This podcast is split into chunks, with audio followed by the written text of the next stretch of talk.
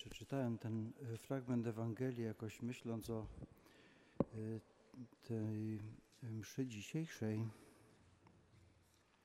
pomyślałem, że ta, e, ten fragment Ewangelii, on jest czymś, co zwyczajnie próbuje wybić nas z rutyny, z takiego przyzwyczajenia, patrzenia i niewidzenia Myślę, że każdy z nas y, ma tego typu doświadczenie, że tak się przyzwyczailiśmy do czegoś, że już kompletnie na nas nie robi wrażenia. Y, a Pan Jezus chce, żebyśmy jakoś otwarli oczy. Chciałem podzielić się takim przykładem, y, który to jest taki rodzaj dowcipu, ale ja nie wiem, czy dzisiaj dowcip jakiś rano przejdzie, więc to uwaga, teraz powiem dowcip. Ksiądz spowiada i ten, który się spowiada, mówi: Ojcze, zabiłem. A ksiądz, a ile osób? Y, rutyna, coś, co kompletnie przestaje robić wrażenie. Myślę, że coś takiego mamy na co dzień, grozi nam y, w przyróżnych obszarach. Szkoda aż y, próbować wymieniać. Zwyczajnie tracimy wzrok. Tak się przyzwyczajamy, że tracimy wzrok.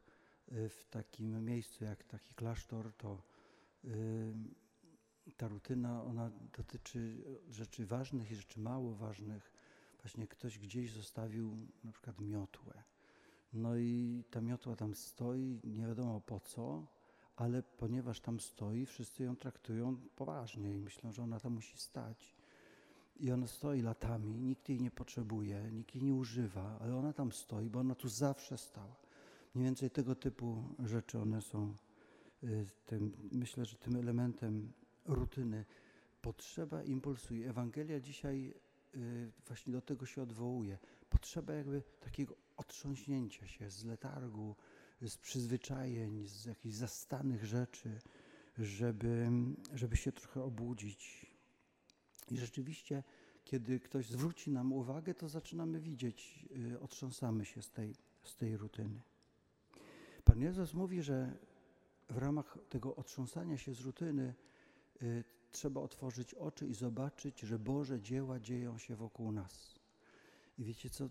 Paradoks tych znaków mesjańskich y, jest taki, znaki Mesjasza, znaki Bożego działania. Zobaczcie, głusi słyszą, niewidomi otwierają oczy.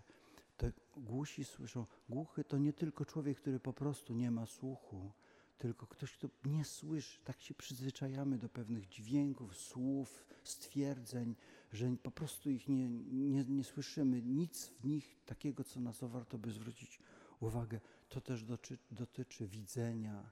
Nie zauważamy rzeczy, które wydają się, które są naprawdę Boże.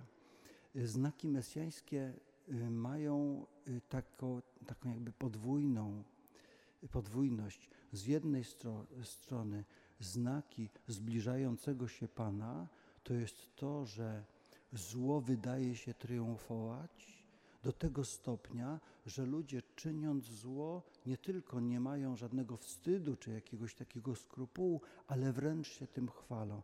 Przyznaję, że z ostatniego czasu, może to wiem, wybiło z jakiejś rutyny, ale e, przeczytałem jakieś takie wyznanie jakiejś młodej osoby,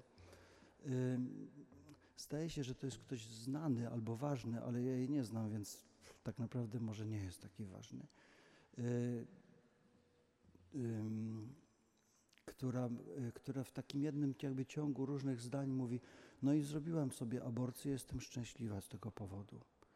Przyznam, że zrobiłam sobie aborcję, to zdanie jakoś mi tak, wiecie co, tak mi kłuje, tak mi siedzi gdzieś w głębi. Zrobiłam sobie, jestem szczęśliwa.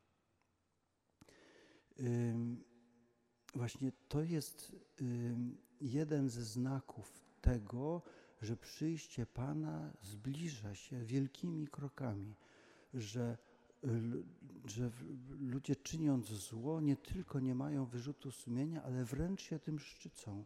To jest jakieś odwrócenie. Ten, to wydaje się, że zło zaczyna triumfować i to jest jeden ze znaków tego, że Pan już jest blisko.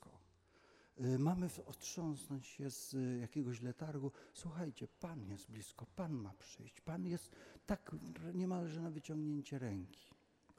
Z drugiej strony oczywiście znaki mesjańskie to są te takie pierwiosnki, które, y, które zapowiadają y, Boże, Boże dzieła. One są też pośród nas. Nie zawsze je zauważamy.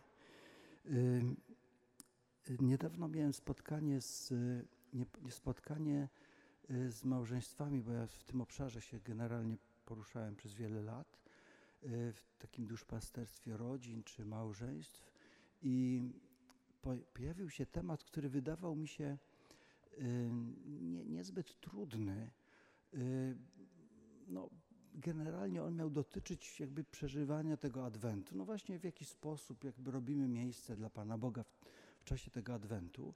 Jednak rozmowa poszła w taką stronę, że zaczęło y, być bardzo poważnie, bo na temat relacji z Panem Bogiem y, mieliśmy na to też moment na jakąś własną pracę, refleksję i potem wróciliśmy do tego, żeby się jakoś podzielić tym, w jaki sposób widzimy tą relację z Panem Bogiem. I wiecie co, małżeństwa naprawdę fajne, naprawdę ludzie, którzy pracują nad swoją miłością, nad wiernością, nad tym, żeby być w dobrych relacjach.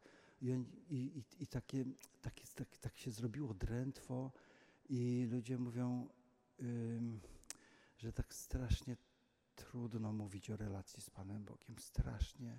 Jest to rzecz taka tak ulotna, tak trudna, tak mizerna, tak, tak jakby nie ma się czym pochwalić kompletnie. I z takim właśnie wyszliśmy z tego spotkania, z tego tak, z takim wrażeniem, że rzeczywiście tak kiepsko poszło, wszystko tak właśnie skończyło się smutno, ale w gruncie rzeczy od tamtego czasu tak myślę o tym i, i sobie myślę, że przecież jak inaczej powiedzieć o relacji z Panem Bogiem, niż właśnie jako o czymś, co jest czymś strasznie trudnym. Jesteśmy wszyscy, i to bez wyjątku, na samym początku. Robimy pierwsze nieśmiałe, nieudolne kroki w tej relacji. Całe szczęście, że to widzimy. To jest znak przychodzącego Pana, znak mesjański, znak świętości, która też właśnie rozkwita wokół nas. Nie zawsze ją widzimy. Prośmy Pana Boga, żeby jakoś otwierał nam oczy, szczególnie na te znaki Jego działania, żebyśmy je naprawdę widzieli i potrafili się nimi, nimi cieszyć. To będzie coś, co przybliża Jego, Jego przyjście.